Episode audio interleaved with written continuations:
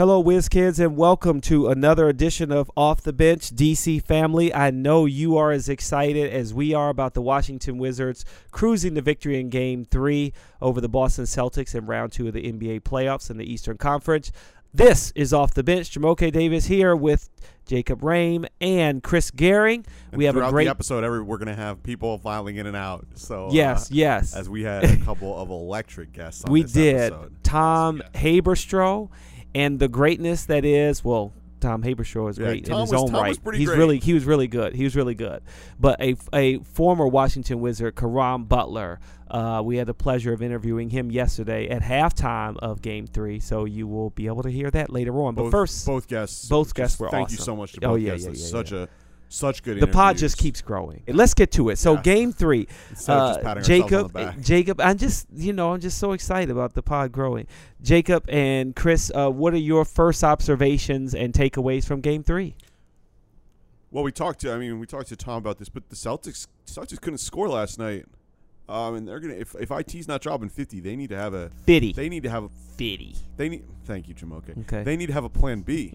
Um, and um, you know, in game in game two, Isaiah put the team on his back and um, and won it for them almost single handedly. And in game one, they shot historically well from three point range. And those two things are not going to happen every night. And so when they're not happening, it's going to be interesting to see if they can figure out another way to score enough to beat us because we're scoring at insane rates right now. Mm-hmm. Yeah. Shout out to Zach Rosen is this story. The Wizards were on a 22 to 0 run in the first quarter. You can read that at WashingtonWizards.com on the blog. Sorry, Chris, go. No, I mean just a massive, a massive first quarter that set the tone, and something that happened that that followed is that that was that was really what what appeared to bury him right out of the gate. Mm-hmm. Um, there wasn't a there wasn't a surge back. Um, the Wizards matched them with the physicality. Obviously, we'll we'll talk a little bit to Tom about it, but the um, some some emotions boiled over a couple times in that game. Yeah. Which, you know, if we if anybody for anybody who's been watching this series in the entire regular season, that was that was coming. Yeah. Something Yeah. like that was coming. Um, but it's playoff basketball, Mhm. and so you know it's it's it's good to see that fire from our guys. Um, I'm sure that coach will will not be too pleased with with KO, but um, in general, our team brought an energy last night that um, that quite honestly we hadn't really seen in Mhm. the first couple games of this series. Bradley Beal got off to a great start. He scored our first seven points. Um, the the Wizards out rebounded them by let me see. They out rebounded them by a big margin, Yeah, 38 to 50. So all the boxes that you needed to check that we that we thought for the Wizards going into this series to be successful, they checked last night. Yeah. Great game from Otto Porter, a huge game um, from Bojan Bogdanovic as well. So Mhm. really everything was clicking for for Washington last night, and so going forward, you know, we'll hopefully see more of the same. six players in double digits before the game. Um, a couple people I talked to, they're like, "Oh yeah, they're gonna blow them out." I thought it would be a closer game, and I was really pleased with with the turnout. Jacob, if you look at the three point field goals, Washington made eight of twenty five. Boston made ten of thirty two, only thirty one percent. Um, Both teams are on that same thirty percent mark. yeah, yes. Uh, Wizards at 32. Just, I mean, it, I don't know. Defensively, it was just like, it was, was it a really a different team or just maybe locked in because we're, we're at home, home court? I mean, look, if the Celtics make, you know, 18 threes or whatever, like Mhm. they did in game one, that's an entirely different basketball game that we're watching out there. Um, but when they shoot um, 30 something percent, like most, like, you, you know, your average is, you know, they, they have to have another way to score. I, I can't Yeah. emphasize that enough. Yeah. So it really didn't seem like they did last night. Um, they weren't getting second chance opportunities. They they weren't shooting the ball particularly well. Um, I think they had some historic. I, I I glanced by this stat and I'll have to look it up. Um, they had some historically low number of two point field goals last night. Yeah. Um, Yes, like se- they only did. 17 two point field goals. They made only 17 to 37 for the Wizards. It's um, it's unbelievable. I mean, and so Only seven more than three point Um, field goals made. you know if if they're not going to score and they're not going to, you know, they're a great defensive basketball team, but they really struggled to stop us last night. And obviously, as the game got out of hand, I think that you don't lock in quite as much, and so there are things there that you know you wouldn't see in a close game, maybe, but. The, the the the tide of the series has shifted in a big way, and I'm not just saying that as a as a, as a Wizards guy. You'll hear Tom Haberstroh say that as well. Yeah, the kind of energy that the fans brought yesterday to Verizon Center certainly Shout out to the fans. certainly DC family. team. Bradley Beal talked about it on the floor after the game. John Wall talked about how he expected it before the game, and and the fans certainly delivered in that in that respect. So that's one, and we've seen how crowds can really can really wear on teams Yeah. throughout the playoffs. I think that the Wizards certainly felt some of that in Boston, no question, and now the Celtics felt some of that here. And and once the Wizards started putting it on the Celtics, it's tough to rebound when just everything is coming at you in that sense. So that's that's one thing, and then that certainly sets a tone. Obviously, we're we're back Mhm. home uh, for Sunday evening's game, and so certainly if if you ride this momentum, the Wizards, you know, certainly look to be Yeah. I, I, I don't want to say favorites, but I mean, I think being at home is a huge advantage. If they win this win this game on Sunday, even it up, that sends it back to a a huge game five. Yeah. And and now the Wizards have some momentum, some confidence, some sort of a blueprint as to what they can bring. Certainly, if the Celtics get hot, their their fans come back. You know, we could be talking about a whole different ballgame once again as the series pushes forward. But I think last night was an opening statement from the Wizards, really, that you know they expect this to be a long series, and I think that we can expect this to be a long series as well. A friend of the pod texted me before the game about how they were worried. Celtics had won the first two games. And I was like, look, they only won the first two games on their home cu- court. That's what you expected. Yep. Let's see what we do on our home court. And they didn't just show that mm-hmm. in the fact that they won, but like points in the paint, 56 to 28, largest lead of 30 points. I mean, they just really dominated from the beginning of the game to the end of the game. The physicality was there and and I and the fact that in game one and two they had big leads in those games as well. Yes. It could very well be 3-0 that the Wizards uh, are, are looking at uh, being on top, and they're not, of course. So you know there there's still some work to do, but I think we're all really happy about where uh, the Wizards, the position that they're in going into Game Four. Okay, we're going to take a break right here. When we come back, we're going to have Caron Butler joining myself with Jacob Rame and Jeremy Hyman on the show. Then after that, Tom Haberstroh. Uh, Stay stay, tuned- tuned. stay tuned for both, Stay please, tuned. They're going to both. be great. good They're going to be great.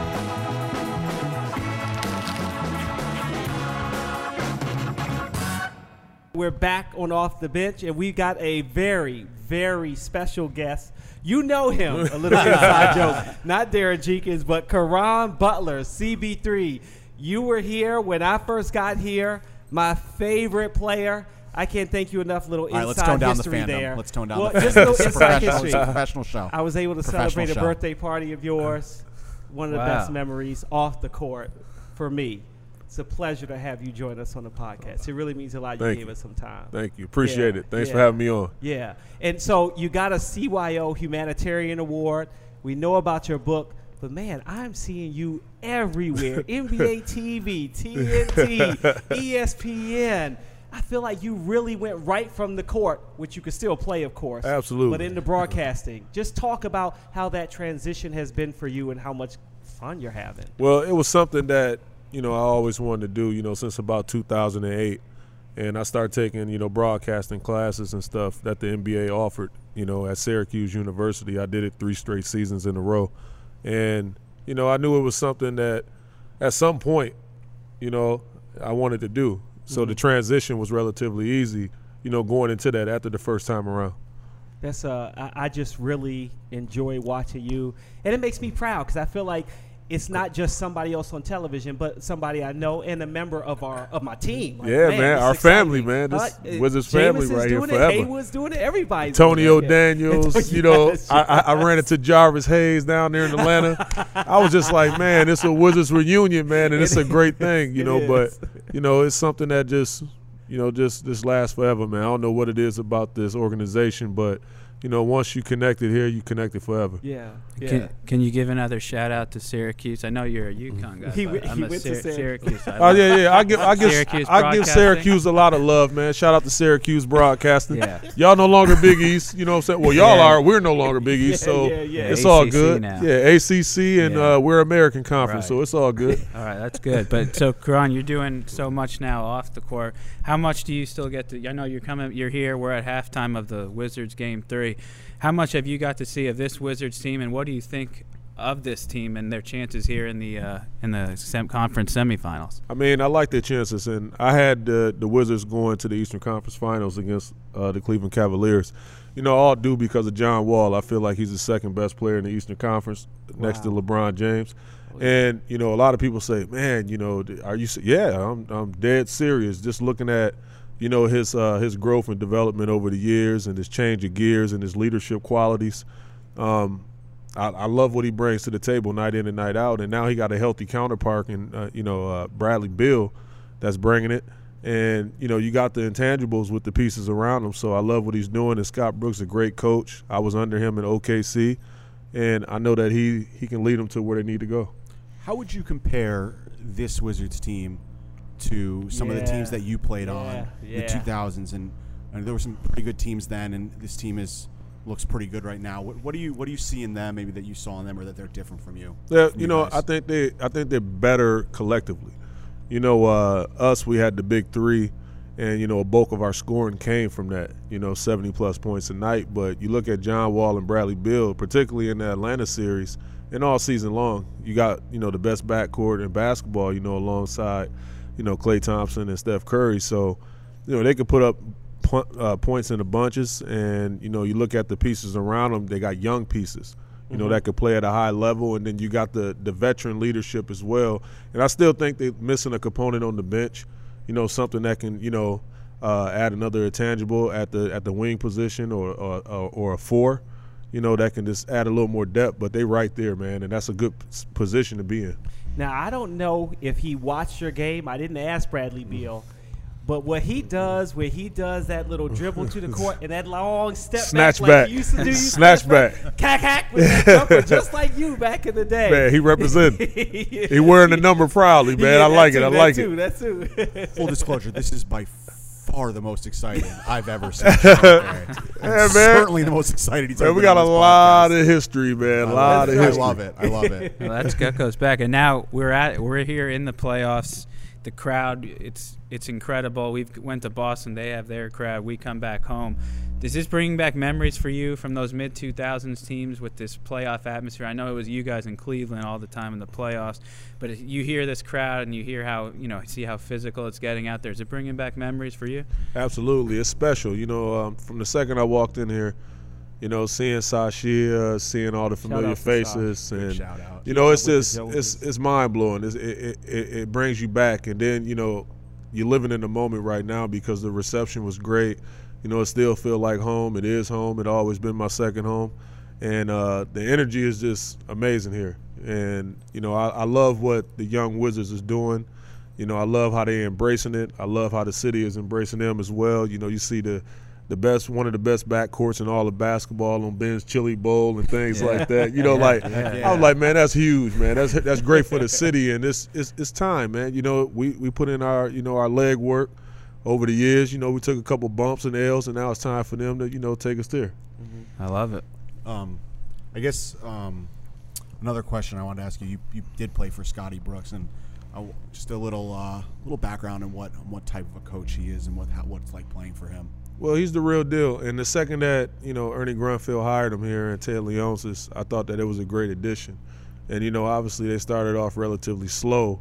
You know, I mean, it's a process. You know, incorporating a new system and things like that take time. And you know, John Wall coming off the surgeries and everything, he wasn't completely healthy yet, so you needed him to be where he needed to be.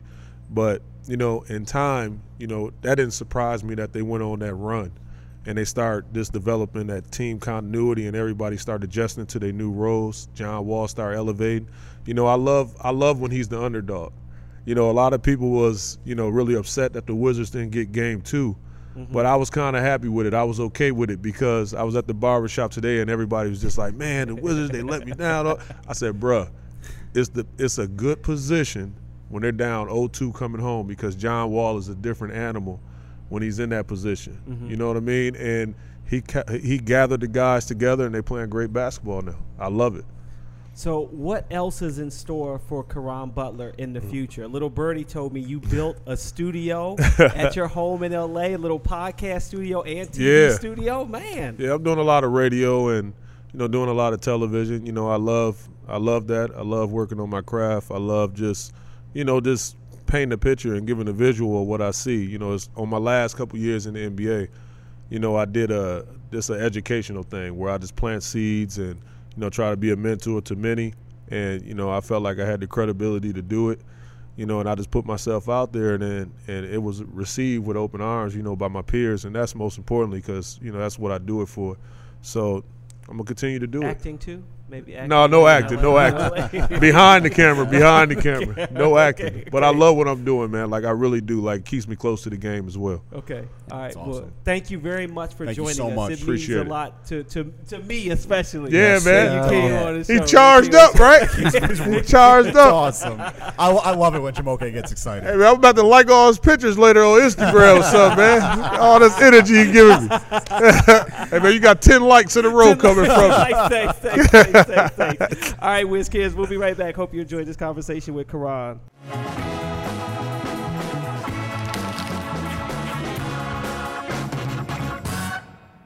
All right, welcome back to Off the Bench. Now it's Jamoke Davis with Jacob Rame and Chris Gehring. We're changing our lineups as we get special guests. And now we have a very, very special guest from ESPN, Tom Haberstroh. Uh, Welcome. Let's first talk about the Wizards and Celtics game, if you can, uh, if you had a chance to watch it, and your thoughts on the game, Game Three last night. Um, it was a throwback to the '90s. It was it was a lot of technicals. I think it was the most technicals in uh, three years. Um, Kelly Oubre lost his mind for a little bit, and it was Yes. exciting. It was kind of what a lot of fans, uh, I don't think it's fans in the front office, but a lot of fans wish the Eastern Conference playoffs would look like. It's just a little more grimy, a little more physical. Uh, and the Wizards, they they punched the, the Boston Celtics figuratively in game three, and I think that's what they need to do because uh, they would just they were kind of embarrassed in the first two games uh, against a team that can be really exploited on the on the boards, and I think this is what you got to do is things like Kelly Oubre where they got the crowd riled up, um, and it's just they looked like a different team after that, and I think that's what they need to do is get just get fired up because this team, the Boston team, can be exploited with energy, with physicality. Uh, you saw Al Horford had two rebounds last night. Um, that's something that they have to continue to do to win this series. I picked the Wizards in six. I'm not so sure that's going to make me look clairvoyant, but I think uh, they still can win this series. Absolutely. I appreciate the fact that you said figuratively punched them in the mouth because there have not been any literal punches Yeah. thrown yet. And you said Um, fired up series, which is like a different kind of tenderization of the NBA. Um, right, right. looking Yeah. looking at it from the other perspective, uh, from the other side, um, from the Celtics perspective, um, this is a Celtics team that at times this season um, really struggled to score. Um, and last night, when um, when it wasn't ma- doing everything for them, uh, they they they couldn't figure out ways to score. What do you think that they they have to do going forward to figure out how to get the ball in the hoop on the offensive end? Yeah, you know, it's it's a real good question. And it when they were down 0-2 against the Bulls, I went on Zach Lowe's podcast and I kind of started eulogizing the uh, the the Celtics because of that fact is that they were just so um, one dimensional in terms of their offense. And you know, they're they're actually shooting pretty well in this series from deep, and so you can't really expect a regression or them to light it on fire uh, going forward. Um, I think this is a case where uh, they can get away with that stuff without Rondo running the ship um, in Chicago, uh, but I'm not so sure you can get away with uh, a one-dimensional offense against this Washington Wizards team. Um, and look, I think I think uh, Isaiah Thomas going into Game Three, he had a 27.6 scoring average per 36 minutes, which was the best for any postseason since Michael Jordan. I mean, we're talking an amazing scorer, uh, and he was neutralized in Game Three. And it just goes to show that like there was a lot of hand wringing about John Wall's defense in Game One, uh, in Game Two, and it was like you know things can change. And you saw in Game Three how Avery Bradley. Uh, and the rest of the team just struggled to score. I mean, Jae Crowder is oftentimes like their second best scoring option, and then you have their offensive boards where they can't generate those second chance opportunities. Last night, believe it or not, there have been 395 Celtics playoff games since 1974 when offensive rebounds became a stat. 395 playoff games by the Celtics. Last night was the first time in Celtics playoff history that not a single player in the starting lineup got an offensive rebound. That's Wow. unbelievable. That's need to do.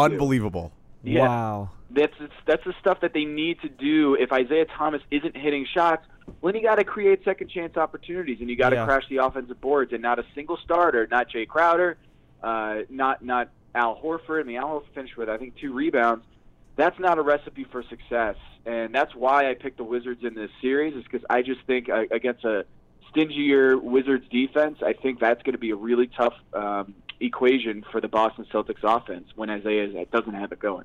And we and we've talked about the physicality of this series from from a lot of different ways, right? So when you know when Brad and John attack the basket, there's bumps on screens and all these things we saw. That's why things boiled over a little bit last night. But with the Wizards getting Ian Mahinmi back in this series and already being able to throw a guy like Marcin Gortat, Keith Morris, even though he's been hampered a little bit with an ankle, what can the Celtics do about that? Since that seems to be kind of a a major tipping and, in in an advantage for the Wizards in this series. Yeah, again, it's going to come down to rebounds, and I think Ian Mahinmi is another big body, a good screener. Um, he's a guy that I wrote about extensively earlier this season about his use of virtual reality. If you want to go, just Google Tom Haberstroh virtual reality. You can read about John Wall walking off a plank, jumping off a plank, uh, which seems super scary, and it was. Um, and Ian Mahinmi used a lot of virtual reality to get back into rehab and rehabbing his knee. Um, and that's a still a big question to me is whether that um, his legs are still good. And he had the the calf issue, um, and he's still coming back from the knee injury earlier from this season. So I think he can be a real plus for them. I think he can crash the boards uh, again, st- set good screens. He'll pop out for a little bit. Um, but that's that's that's exactly what they need in this series is another body to throw at the Celtics uh, front line because they they're not big and tough down um, down low. So they absolutely need Ian Mahinmi to to come in and also anchor that second unit that in this series um, has been a problem. Uh, I think Kelly Oubre, even though he's been out, uh, he's going to be out maybe um, if he's suspended. I think he's minus 47 in this series when he's on the floor, uh, Mhm. which speaks to that second unit needing some extra punch. Another pun there, and then Ian Mahinmi can provide that. And and so we had Caron on before you in this uh, podcast, and he talked about how John Wall is right behind LeBron James as one of the the best players in the Eastern Conference. As you have seen him play, how have you seen his game evolve? What are you seeing in John on the court? Um, well, it's kind of it's kind of the same. He's just a lot more consistent, and I think that comes with health. I mean, when you go with like two major knee procedures in the in the same offseason, he comes in looking like he's a, he's aged Benjamin Button style like five years. Like he looks so much fresher and so much younger. His game, I think, is the same. It's just he's got more legs to do it, and um, you know, this is a guy who doesn't still doesn't have his three point shot being you know, on the level of say Damian Lillard or Isaiah Thomas or Steph Curry, of course not. But in terms of his ability to drive and kick, which is the the 2017, that is the, that is the uh, the modern offense. There are a few guys who do it better than John Wall. Maybe James Harden, um, but he is outstanding. And you know, he's Dwyane Wade 2.0 on the defensive end. I think Ooh. he and Dwayne are the active leaders in terms of blocks for guards. And so he can at times be a big man out there, and I think that's a huge asset for them. I mean, did you know that in this series, John Wall is leading them in blocks? I mean, that's big Yeah. um, to They have did that know kind that. of presence from your point guard. So he's so versatile. Um, he still hasn't figured out his three-point shot um, to be super consistent, but once that happens, man, he's going to be a perennial MVP candidate. High praise. I love High that. High praise. Me too. Um, let's let's move on to checking out a little bit of the uh, of the rest of the NBA now. This uh, the second round thus far has not seen a game finish within single digits yet. Um, do you see? Is Um, that right? Yeah, all every game in the second round has been a double digit victory. Mm-hmm. Wow. um, uh, that's not good for the networks. I don't I don't think they're that good for my boss. Yeah. I don't think they're that psyched about it. Um, I think that we can. I think we can. I maybe you disagree, but I highly doubt it. I think we can safely put two of the four series to bed, more or less, at this point. Um, so let's let's talk a little bit about Spurs and Rockets and uh, that that series. That I thought Game One was incredibly interesting, and I was thoroughly unsurprised that the Spurs came back in uh, um, Game two. in Game Two. And so, talk a little bit about that series and where you see that one going. Oh man, I thought that thir- the Spurs it was going to be a toss-up. I picked the Spurs at seven just because I think just Kawhi Leonard is so good, and once the playoffs happen and he's going to be guarding James Harden a lot, uh, I thought it was going to be the edge for the Spurs because he's that good on that end of the floor. Problem is Tony Parker's out, and Mhm. not many people who watch Tony Parker this season would say that's a huge problem, him being out. But he was lighting it up this postseason. He had a 21 PER just before he uh, tore his quadricep tendon in the last game, and so I just don't think that they have enough firepower at that point guard position. I love Patty Mills as a as a sub, but he's uh, he's a spark plug, uh, but he's not the engine. So I, I really think that this is going to be a tough series the rest of the way without Tony Parker. Um, but Kawhi Leonard, man, he is just he he was my MVP that pick this year, and I don't think people quite understand. I mean, he has. Uh, I think it's a 72% true shooting percentage in this postseason. I don't think people realize how efficient he is. I think his PER is at 37, which would be the Mhm. best in postseason history. Um, and he's doing it all for them. I just don't think that he's going to be able to do enough to get that edge in the series. But look, look at James Harden. He hasn't been moving very well. Uh, he says there's a hip issue, but he'll be quote unquote totally fine. Um, so if James Harden is limping and Kawhi Leonard can wrap him up offensively, it could be a tough dogfight for the Rockets. But I still think without Tony Parker, I think this is going to be Rockets in seven. It's really Nene is really the MVP of the Rockets. He we brought he was on the Wizards. We groomed him and Ariza. We sent him to Houston, and now they're just they're playing very well. As I look at a picture with Ariza and Nene behind uh, Jacob's Yeah, I have a desk big there. big frame photo of Nene on my uh, on my wall in my office. Yeah, So- Nene, Nene's my guy. I used to live in Brazil, so I'm all Ooh, for the all right. Brasileiros out there. Um, he's awesome. He's So- a great dude. He's a great dude. You tweeted yesterday the Warriors are just playing a different game than everybody else. And yesterday I was up watching the game and less than 2 minutes ago the Jazz were only down 7. I was like what's going on? Are they really that dynamic? Are they bored with the NBA? Oh my goodness. Well, Okay. the Jazz they were hanging in there.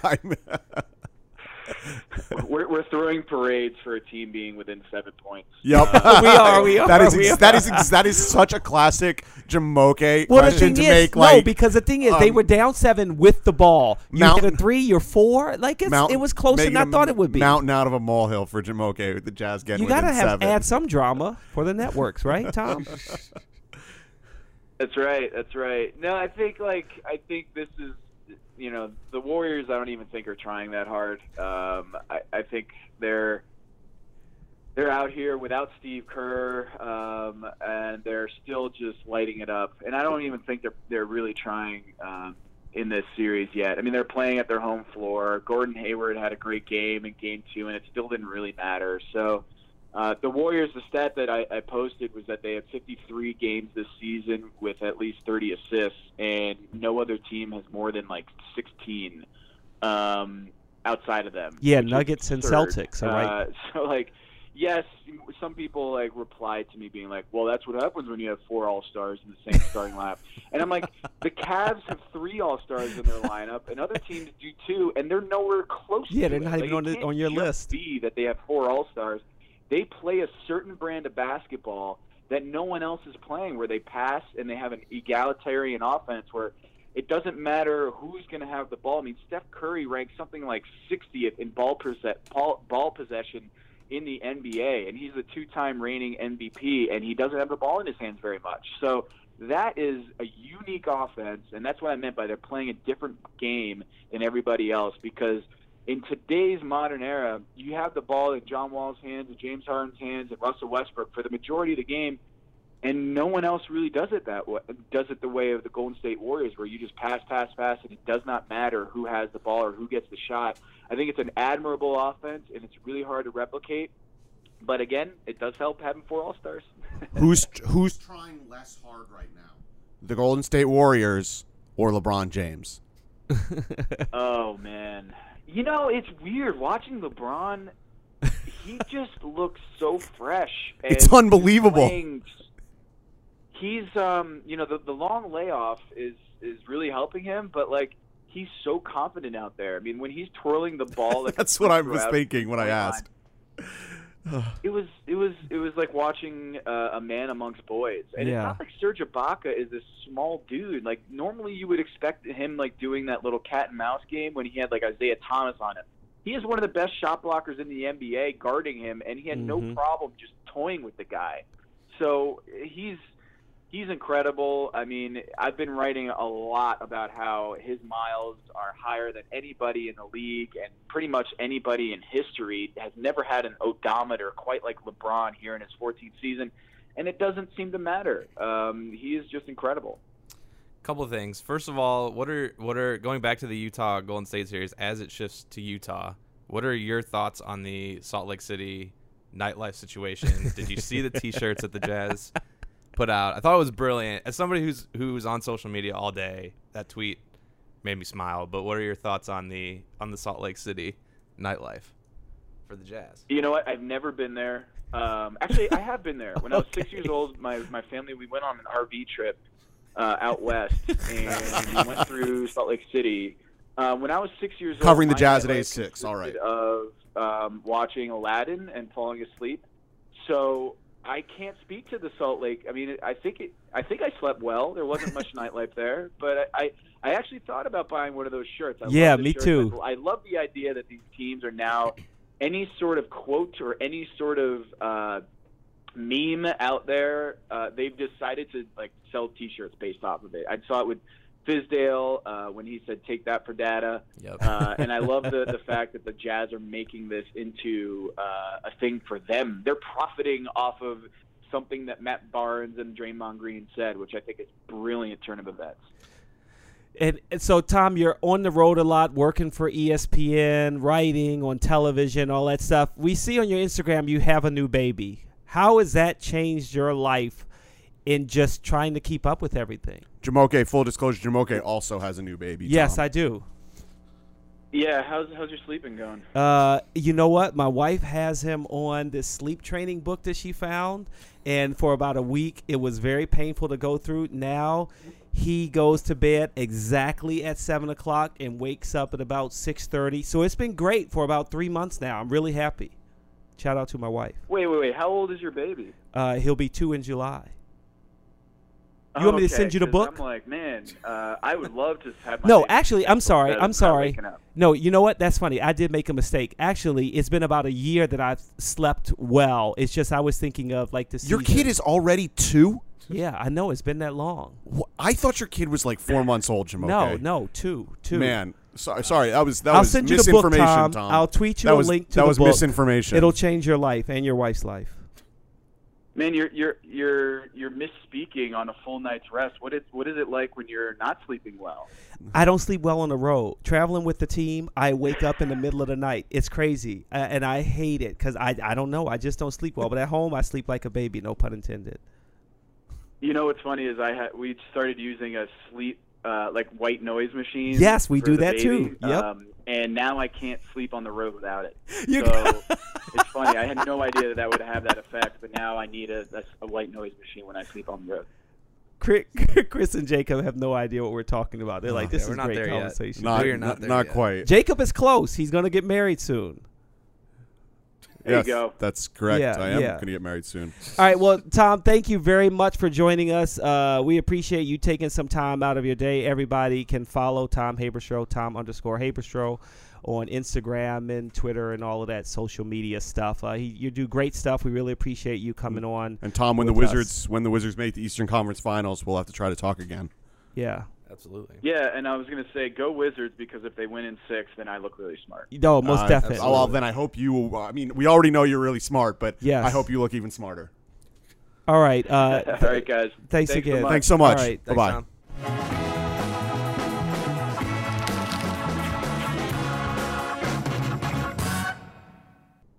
All right, we're back for the fourth segment here, and let's just talk about Game Four quickly.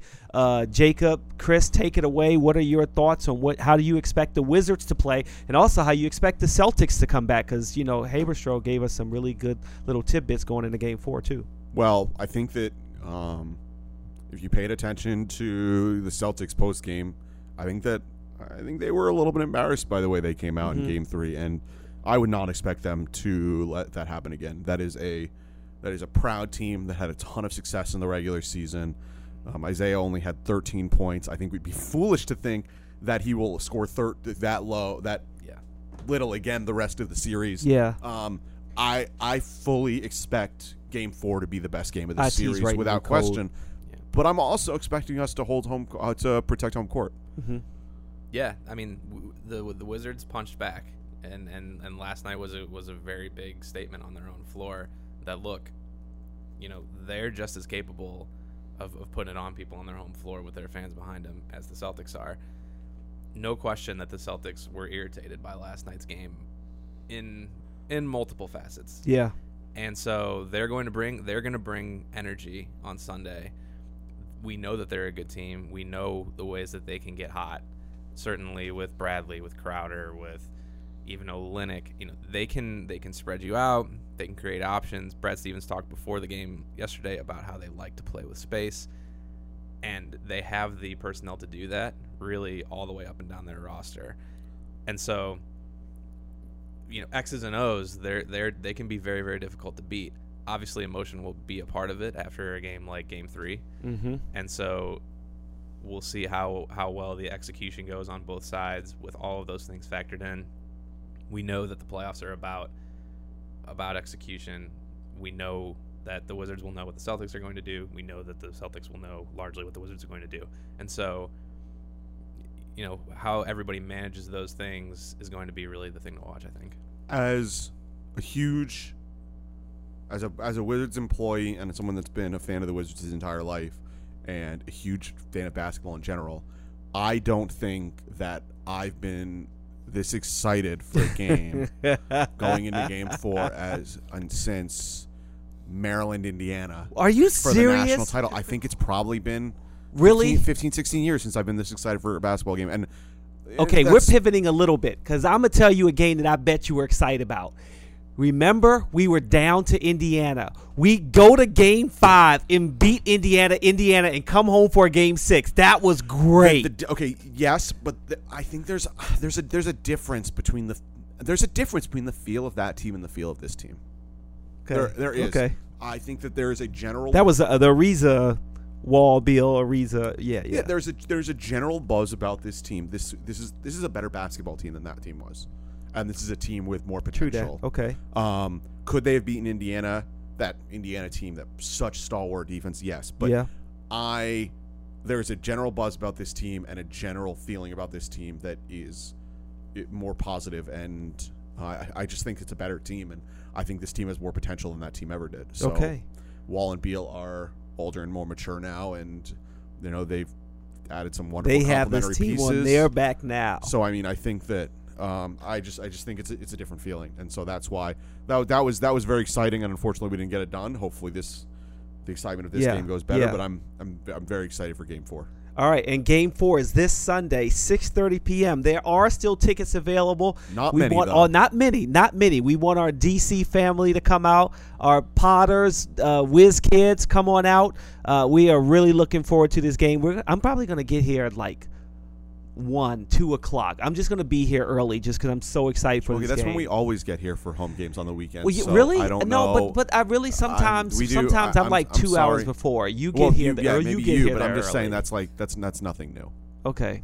All right. Well, We'll be here. okay. Yeah, we out here. Okay, we out here. Well, I will be out here too. We want to thank Tom Haberstroh and Caron Butler for joining us on the pod. Hope you Whiz Kids enjoyed it. Uh, we'll have more for you after game four. We'll pod again, right? Of course. Yeah, probably pod again Monday. Yeah. We'll Have find to. some guests. We'll Have find to. some guests. All right, Whiz Kids. Ciao for now.